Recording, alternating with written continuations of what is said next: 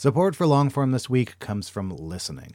If you've ever had to rip through a huge pile of academic papers, you know how painful it can be to spend all that time staring at a piece of paper. Listening makes it really simple to convert anything you have to read into spoken words that you can enjoy on the go. Uses AI to generate realistic voices that sound like actual human beings. Plus, it comes with a powerful set of tools that allows you to do stuff like skip over non essential text, but also take notes with one click. Your life just got a lot easier. Normally, you'd get a two week free trial, but listeners of Longform get a whole month free. Go to listening.com slash longform or use code longform at checkout.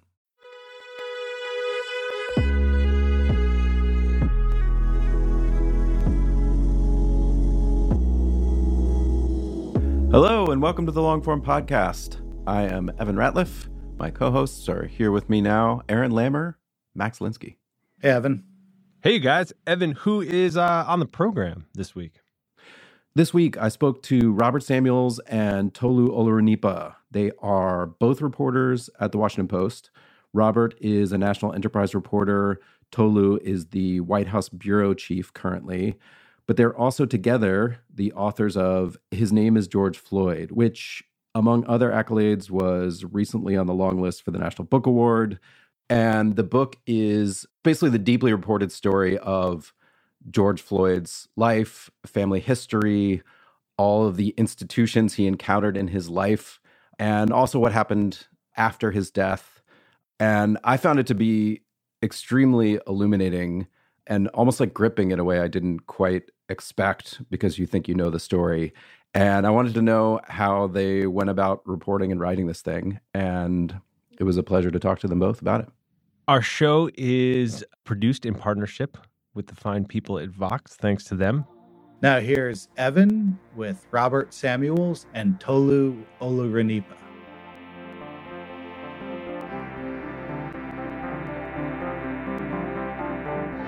Robert, Tolu, welcome to the Longform Podcast. It is an honor to have you both on at the same time. And I want to talk a lot about the book, obviously, but I want to start with what were you reporting on when the George Floyd murder happened? I can start. Um, this is Tolu. I was a White House reporter covering the presidency of Donald Trump and all the turbulence surrounding that presidency, especially in 2020 when we are in the middle of a pandemic. There was a big presidential campaign going on. There were a lot of issues uh, uh, that were facing the country, and it seemed like we were in a moment of turmoil, a really big inflection point in the country's history, even before George Floyd was murdered. And then obviously we saw the protests. And so I was covering how the White House was responding, seeing how President Trump was responding, seeing how, in many cases, he was inflaming some of the tensions that were exposed. And that was really the vantage point that I was viewing a lot of this from before I took a little bit of a break to join in on this project that led to the book. His name is George Floyd. Yeah. And I had been an enterprise reporter, and early in the pandemic, it was very difficult to figure out what to do because you couldn't go anywhere. And one of the first stories I did was looking at uh, Milwaukee, Wisconsin. The first uh, seven people to die in Wisconsin were all African American. And what I saw really haunted me because covering coronavirus on the ground, I remember getting a list of people who had um, been infected or had been killed, and they were all living within blocks of one another. And I had come in thinking of one thing, and the people kept on telling me, no, it's not simply because we don't believe in social distancing. It's because we can't social distance, because we have to go to work. We live in these houses with our parents and our grandparents. And it really sort of reoriented my focus to thinking about systemic challenges. And when George Floyd died, I was still thinking about those things because they had seemed interrelated. And the first thing I wanted to do was I wanted to understand why people were acting so strangely. And by strangely, I mean, as a Black person, I had a lot of friends who were asking me if I was okay. I had some of pe- some people from my church were sending me money, and it was very weird. And the first thing I did was I went to Tulsa, Oklahoma, and I started interviewing white women who had seen the footage and felt they needed to change their lives. And I realized that there was something that was important that was happening, that we were really at a moment where if we talked about these bigger issues, people would listen to them. It was a very unique and precious moment. And I know there was a team at the Post who were covering, you know, all aspects of what happened. But I'm interested in how it kind of went from that team approach to you guys ending up partnering up on the book. Like what caused the two of you to feel like, you know what, we can do this together. Like we can keep this story going even after the initial post reporting. Yeah, well, after we had done the series, I think all of us were surprised. The original series, um, there were six stories done by seven reporters that looked at different institutions that George Floyd had intersected with education, his family history, healthcare, housing, uh, criminal justice, and uh, the prison system. And I think we were all really struck by just how resonant some of the theories of how systemic racism operates or functioning in the life of George Floyd. Also, I think for those of us who had the privilege of spending time with people who had known George Floyd, his friends and his family, we're just really staggered by his heart, his humanity, and so much of that had been flattened over time. You know, he had become this hashtag, this symbol. And I know that I just felt like if we had an opportunity, we could do so much more, not just by showing who he is, but there were so many things that we couldn't cover in the series because of the nature that it was structured that would be able to help us show readers more about society and who we are as a society. So we often say, by showing who he was, we get to see who we are. That that really connects up with a, a question I had as I got further into the book, which was it's essentially a biography. And normally a biography is about an extraordinary person. And the further I got into the book, the more I, it seemed like he was an extraordinary person in a way that I had not been aware of. To what extent were you approaching it as like, we are writing the story of an extraordinary person or we are writing the story of an ordinary person you know a black man to whom this happened but it could have happened to anyone else. Yeah i think it's a little bit of both uh, in in the way robert put it that you know talking about george floyd's life ex- exploring his life allowed us to explore the world the america that he grew up in and we wanted to really reflect that in the subtitle one man's life and the struggle for racial justice. So there are two things that we were trying to do in the book. One tell the story of a human being a person who is ordinary in some ways extraordinary in other ways but also his extraordinary american experience which is so different than the american experience that most people know about or get to see or read about because you know looking at george floyd's family history looking at the poverty that he grew up in looking at the schools that he attended which were segregated looking at the opportunities that were denied to him and the struggles he had in the criminal justice system it's an extraordinary american experience in part because it's so outside of the norm of what we think of when we think of the american dream and we wanted to be able to show that how that process plays out in the life of one person, how those dreams are often deferred and diminished and derailed because of the color of someone's skin, because of the circumstances that they grow up in, because of poverty, um, because of government systems and policies that are put in place and uh, held in place over many decades and many generations. And so we wanted to be able to showcase that that kind of extraordinary American experience is ordinary for so many people. There's so many other people like George Floyd who just don't get written about or don't we don't often see them in the media, and they're experiencing the same struggles that he experienced. They don't all die on camera as George Floyd did, uh, and they're not all murdered under the knee of a police officer, but they still struggle under the oppressive systems that George Floyd suffered under for many years. And so, how do you approach it? I mean, particularly when it comes to Robert, you mentioned the you know the family and the people who knew him. Like, how does it feel to approach people who are in the middle of grief, but also in the middle of an intense national, even international spotlight. Walk us through like what do you do? What do you say? How do you decide how aggressive to be with them and, and get them to to trust you? One of the important things at the beginnings of these conversations that we had is we had to approach it earnestly and really speak about the mission that we had in terms of deciding to go on this journey. And that mission was one we'd hope they join us with. I remember having a conversation with Ben Crump, who is the lawyer representing the family, who said to me at first, No, I'm not going to give you this chance because I know what a white jury can do if they learn about the fullness of the Black experience. And I said to him, essentially, you know, if we believe that, then why do what you do? Why do what we do? We have to believe that we can do something to end systemic racism. And then the other thing that I think was important was we explained that we were doing it to help explain something that went beyond George Floyd, that people could see, open their eyes so there wouldn't be another situation like the one George Floyd had encountered. And the third thing that we talked about, and I think it was really important, is that we had said we wanted the world to see George Floyd like they saw George Floyd. Because people who knew him were able to look at all the things he had done, good and bad, and still come out with this feeling of intense love for him. And it's not because they were strange people, it's because they're living, breathing people.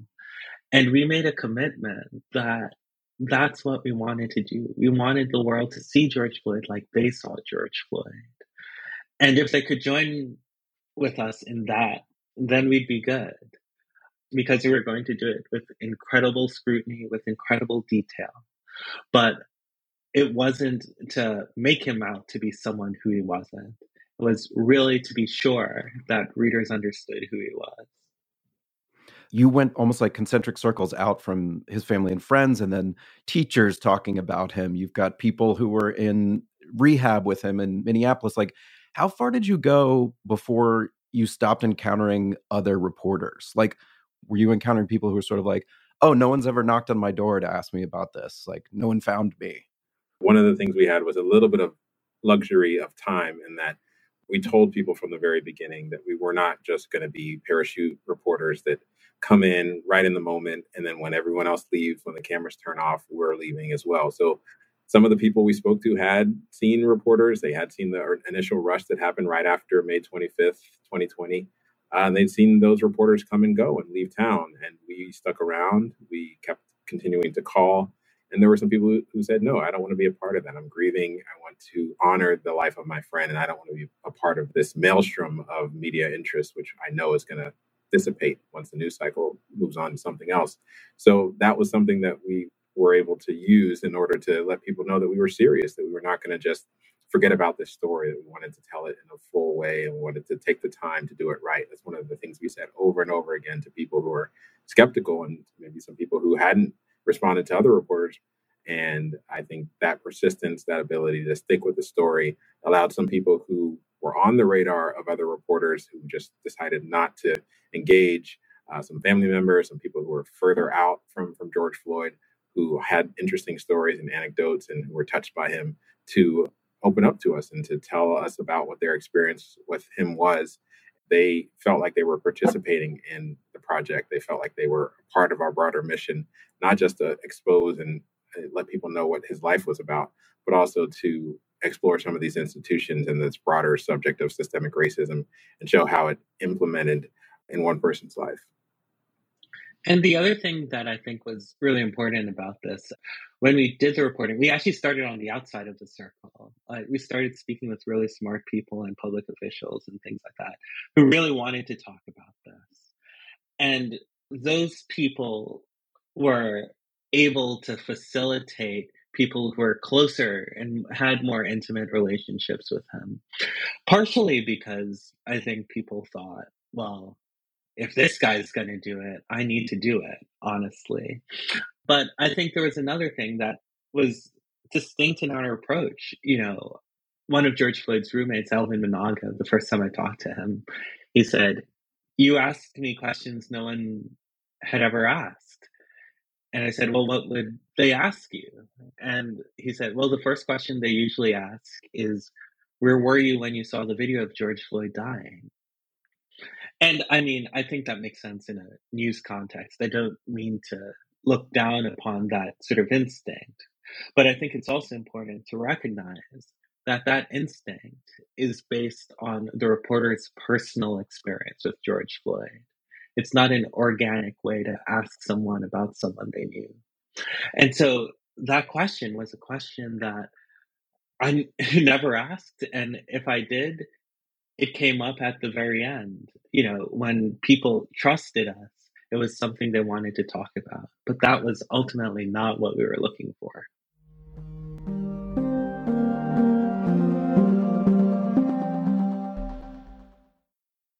Support for long form this week comes from listening.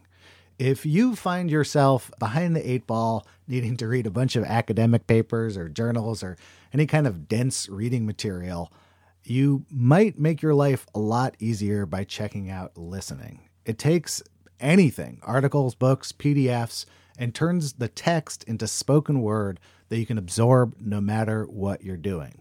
The app has lifelike AI voices complete with emotion and intonation that creates a realistic and pleasant listening experience. So I had to go into the city for some meetings. I needed to review some PDFs threw them in there, listened to them on the way. It was both pleasant and I kind of forgot that I wasn't like listening to a professionally done audiobook or something. Like very quickly, the voices sounded totally natural and human to me. This listening app might just transform how you consume reading material, and you can give it a shot yourself risk free. Now, normally you get a two week free trial, but listeners of long form get a whole month free. Go to listening.com slash longform or use the code longform at checkout. Listening. Your life just got a lot easier.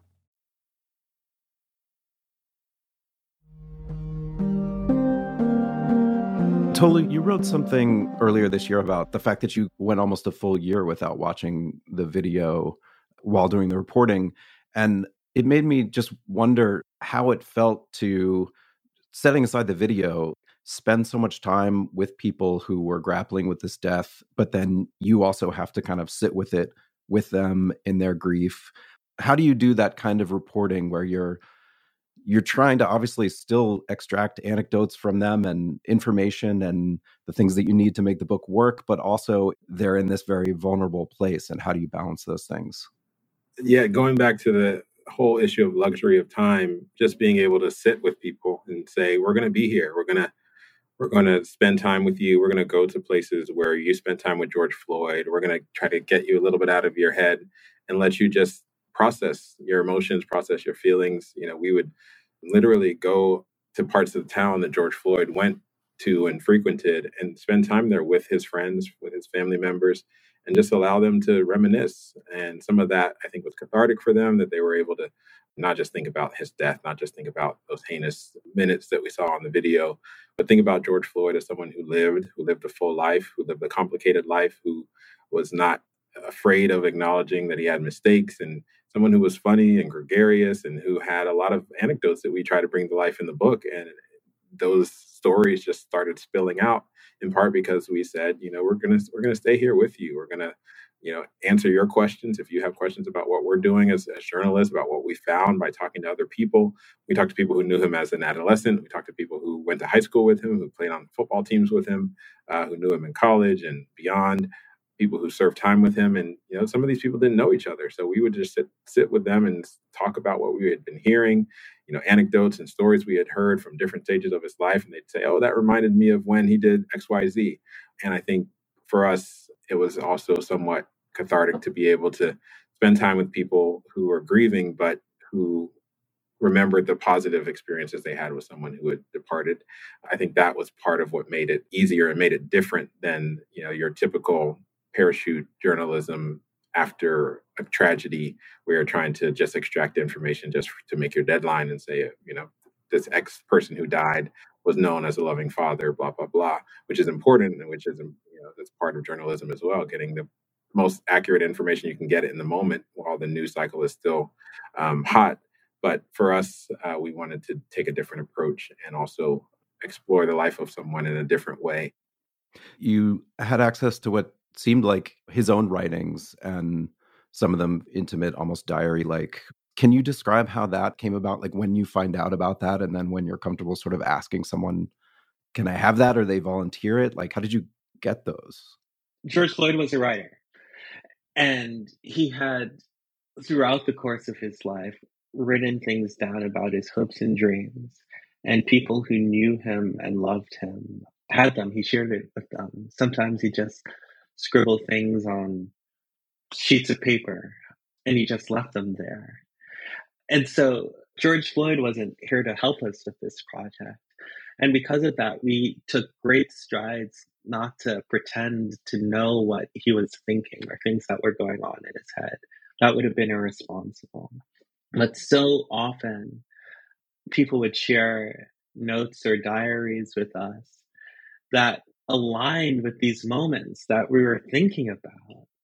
During the course of it, we had learned that while he had the period of sobriety, he was clean and everything was going well for him. He got this really wonderful home and a roommate that he had really liked.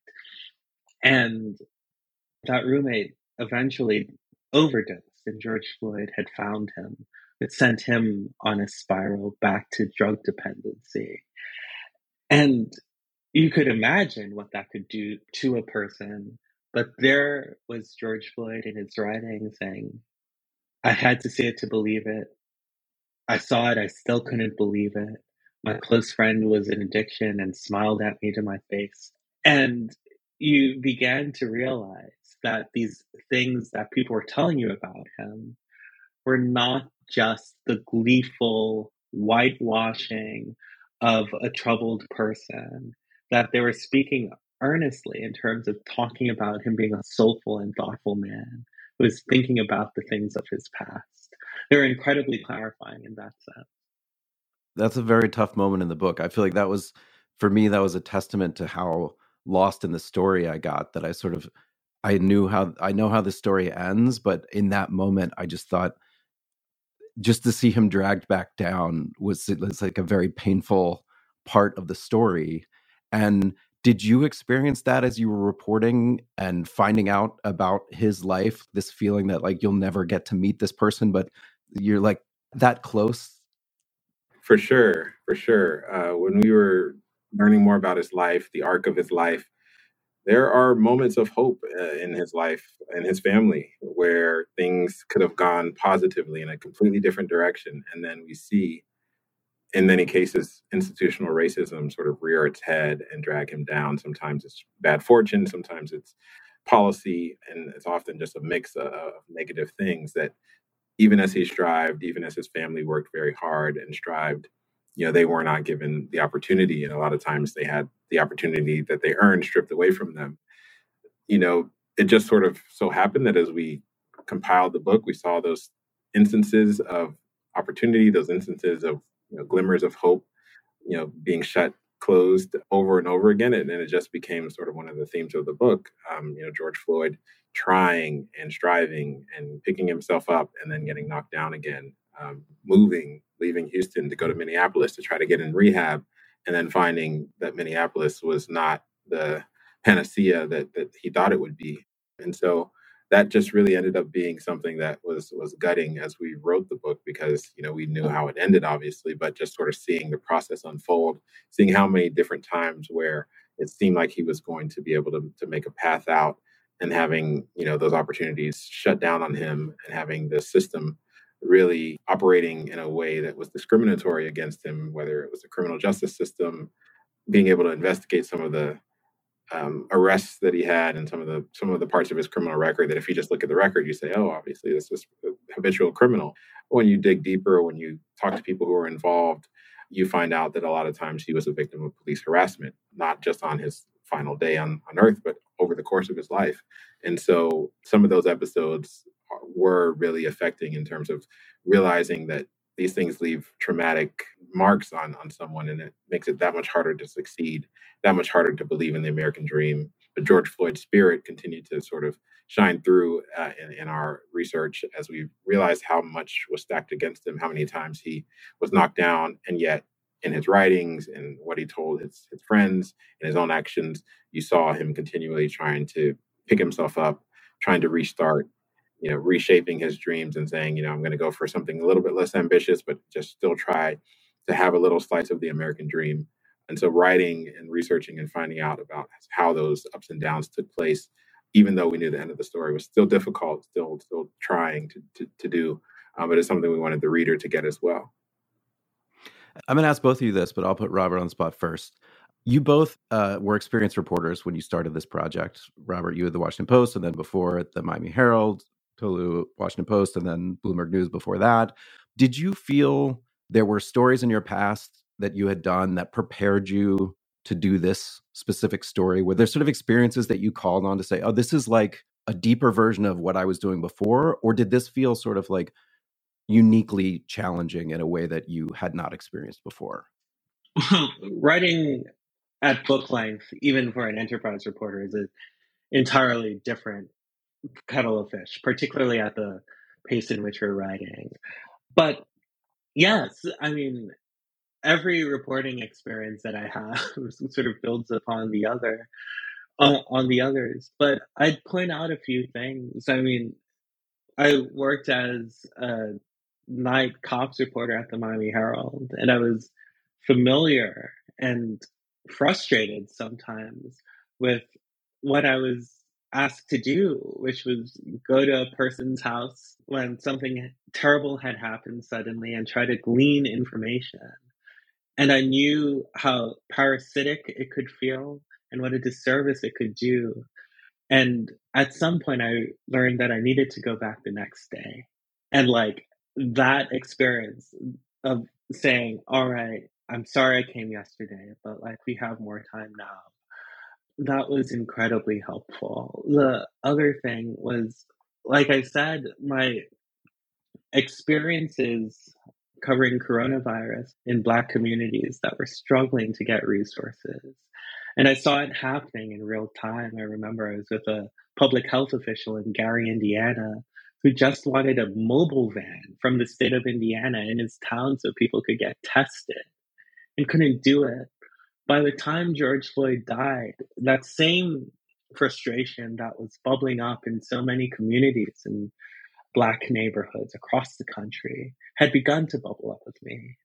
The third thing I'd say is that my experience writing profiles of presidential candidates also really helped. And I know that might sound a little bit weird, but in the stories that I've done about people who wanted to ascend to the highest office in the universe, it became clearer and clearer to me that you needed to see them as real people and that they all had foibles and hopes and dreams and small things that could make a really big difference. There was one story I did where I watched 63 hours of tape of Marco Rubio at city council meetings and stories about Pete Buttigieg and Joe Biden about asked them who their black friend was, and I talked to them about what they learned about race. And like in doing those things, I learned that in making the asks to people, you have to really make sure that they had a stake in it and they understood what would be lost if this story wasn't told in the way I was thinking about telling it.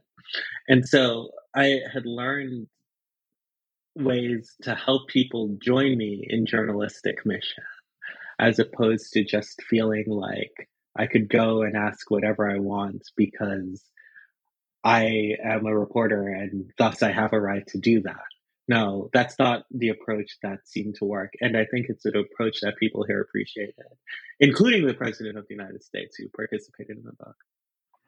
Yeah, it's funny that Robert and I both early in our careers worked at the Miami Herald. Um, and a lot of the lessons I, I picked up working in, in local news uh, were, were, very valuable here.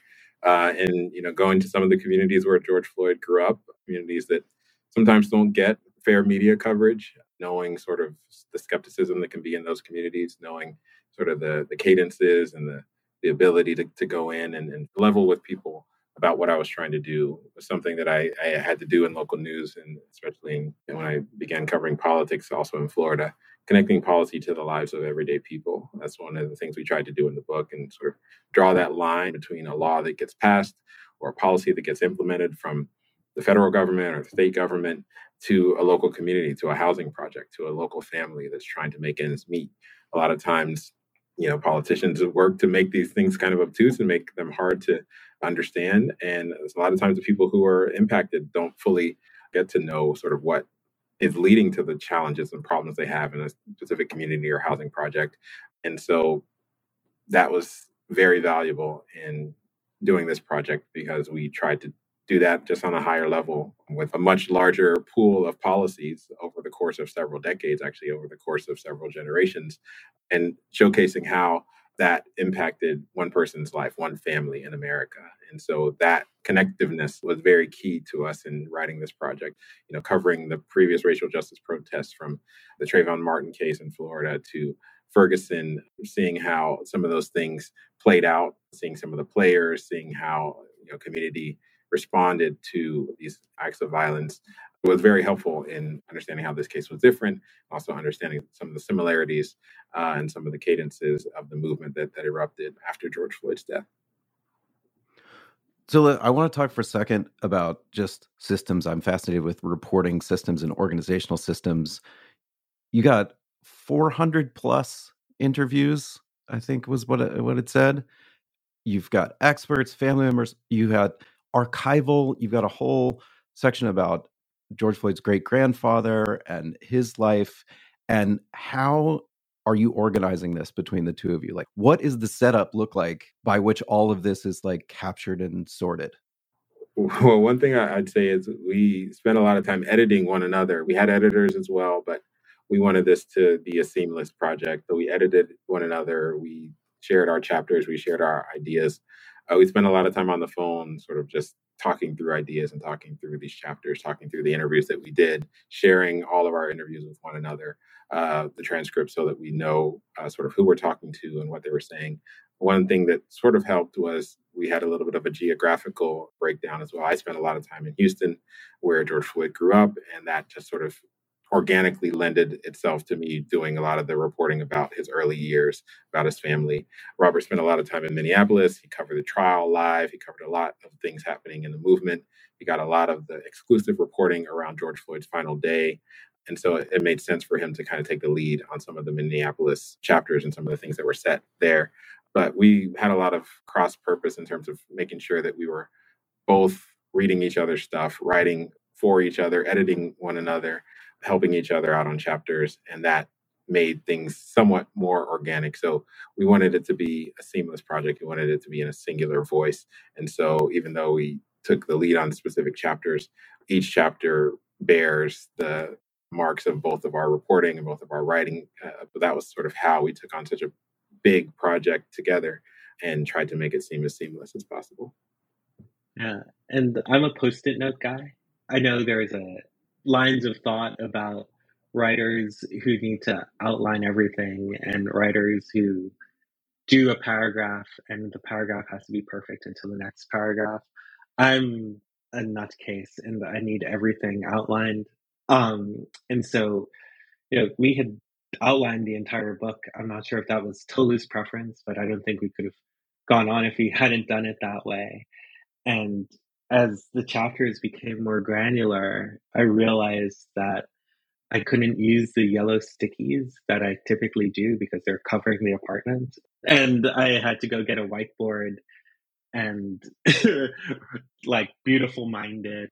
What writers say is true is you confront the white page when it's all in your head and you're like, what am I gonna do? And sort of like having that, you know, continue outline and then I had a little ticker of the chapters that were done. We didn't we did not write the book sequentially. Um, was really helpful in feeling like, okay, we're making progress and this is doable. I mean, we wrote something like 150,000 words in about six months. So like it was an intense process. When you sat down to write, was there a voice that you kind of collectively decided like this is the voice we're writing in and it's not a Washington Post voice, it's this voice or did you kind of do it through an iterative process? Like how did you sort of land on the tone in which the book is written? I think the reporting yielded the tone more than the actual like I mean, I I would never consider my writing sort of the Washington Post voice. I think Tolu has a different voice than I do. But I think the skills were actually pretty complementary in terms of the way we think about stories. I think Tolu thinks about things with a lot more sweep than I do, a lot, you know, like a lot more epic. I'm more granular, you know, like I sort of like want the quotidian nature of life to be present. And I think we realized that when those things were married, they weren't oppositional. Like when, when you marry them together, you get something that feels incredibly robust. Um, so like when we hear people talk about how how dense the book feels in terms of the research or how intense it is, you know, a part of that has to do with the reporting, but I also think it's the marrying of two styles.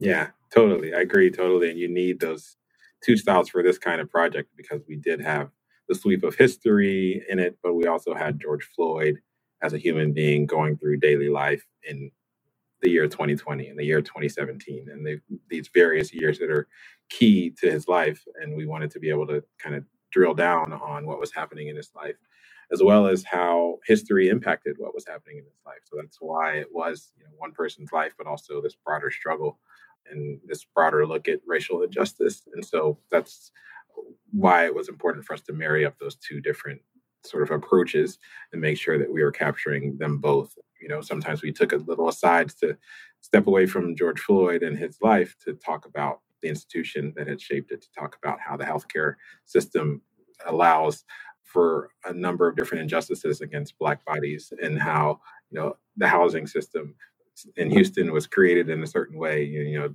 turning the, the camera back, you know, several decades back into the time of segregation and how redlining impacted George Floyd's uh, coming of age several decades later. So it was important for us to be able to try to carry those two things at the same time while also not making the book seem like a history book or seem like something that it wasn't. It's a biography, but it's also a look at uh, in America that many people don't get to see. And so it was important for us to be able to balance those two things. That was one of the hardest things about writing this book was figuring out that balance, figuring out when to take a pause from George Floyd's life, when to, you know, delve deeper into some of the historical things. We could have gone much deeper into some of the institutions, but that may have taken away from, you know, the, the importance of knowing about the main character in the book. So finding that balance was difficult, but the fact that uh, Robert and I kind of came at this project from those different perspectives helped to to make sure that the, the balance was right. You know, I mentioned earlier, Tolu, you know, you saying you didn't watch the video, the George Floyd murder for a year, but then you, the second half of that was that then you had to watch it like dozens, if not hundreds of times. And what kind of impact did it have on you guys to sit in this story and to see the video over and over? Like, how did it change your outlook or did it or did it feel you know like this is reporting and this is what we do and it doesn't necessarily change us we knew all this going in you know sort of thing well it, we definitely did not know how much this would impact us personally going into it i would i would say it was trying it was traumatizing to to learn about some of the things that we learned about to sit with some of the in-depth examples of systemic racism in the way that we did. Obviously, we're two black men who have experienced some of these things, but to, to, to see it through the lens of George Floyd's life um, just brought it home even more. I would say something that Robert has said often is that one of the redeeming qualities of this project was getting to know George Floyd himself. He was someone who went around telling everyone, "I love you," you know, strangers and children and you know lovers and you know other men that he was friend friendly with, just to put a little bit of love in their life, a little bit of love in their world, knowing that you know they grew up in harsh conditions, and so things like that made it easier. Even as we saw how loveless the world was towards him, how loveless some of these institutions were towards him, understanding how he responded to some of that, and how he continued to strive, that helped to to make it a little easier to sit with some of these, these things. If we're writing about someone who didn't have that kind of spirit, it would just be even more depressing. But the fact that he was a striver, the fact that he was a survivor, the fact that he continued to believe in the American spirit and the American dream helped uh, to make it easier for us to deal with some of these issues as we dealt with them in, in writing about his life.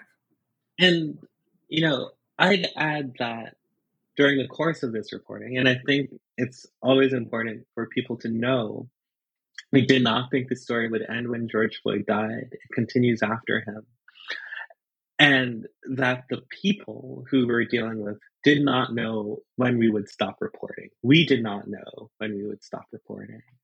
And there would be days where I would just be in someone's room and I'd watch them watching the sky, doing nothing, trembling to themselves, recounting some of these situations, feeling incredible amounts of guilt, feeling incredible amounts of uncertainty about the future. And living with that was considerably harder than watching the video because you knew what the impetus was, but you also were developing an appreciation on what was lost. And that was that was really tough. So, how do you both turn back to your jobs after that, after living with that story? And obviously, you know, of course, the book's out and has its own life. And, you know, Tolu, you're the chief White House correspondent now. And Robert, you're back at the Post doing stories. So, like, how do you take that and how does it change, you know, the reporting that you're doing now? for me, it definitely makes me want to approach any political story through the lens of accountability. That we need to keep the government accountable for some of these things and show that the policies that are coming through Washington and through state capitals and through local communities have mm-hmm. real impact on people's lives. It's going to have an impact on potentially the next George Floyd, the next little boy that's growing up and who needs a little bit of grace, a little bit of a safety net, maybe a little bit of a help, and or at the very least, not having you know discrimination and you know, police violence left to wreak havoc on their futures.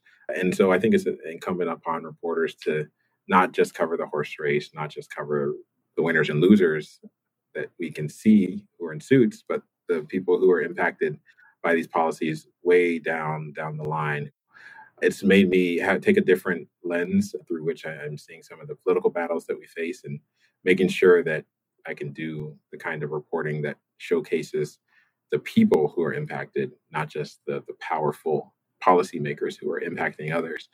To flip the script a little bit is one of the goals I have in, in going back to daily reporting. Yeah, and this project it reminded me of a few kind of core journalistic principles First one being the easiest answer is not often the right answer, or the best answer is not often the first answer. It's important to continue to deep. And I think it's also important to really think about when you're entering into the life of a person in a situation uh, that's intense, where there's been a lot of scrutiny, you have something to prove to them. And you have an obligation to approach them with something that feels distinct and different. Otherwise, you're just a part of the pack. And if you're a part of the pack, I'm not sure how much you're doing to actually improve the lived lives of a being. And I think about that a lot now when I go and I ask people for interviews or to sit with them for a long time. I want to make sure they know that speaking with me will be a distinct experience and that we're going to produce something unique out of it.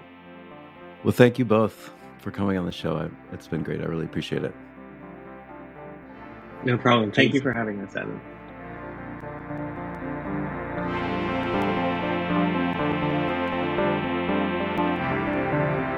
That's it for this week's show.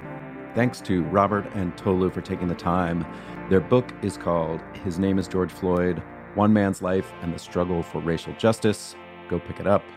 Our editor this week is Jackie Sajiko. Susan Peterson handled the show notes. My co hosts are Aaron Lammer and Max Linsky. I'm Evan Ratliff. Thank you for listening, and we'll see you next week.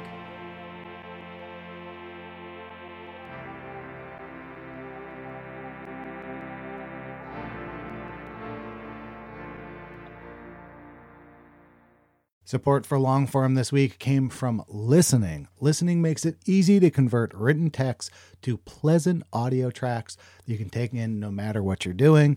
It offers AI voices that manage to express emotion and correctly pronounce complicated technical terms, all while sounding like actual human beings, not robots. The listening app might just transform how you consume reading material, and you can give it a shot for yourself risk free. Normally, you'd get a two week free trial, but listeners of Longform get a whole month free. Go to listening.com slash longform or use code longform at checkout. Listening. Your life just got a lot easier.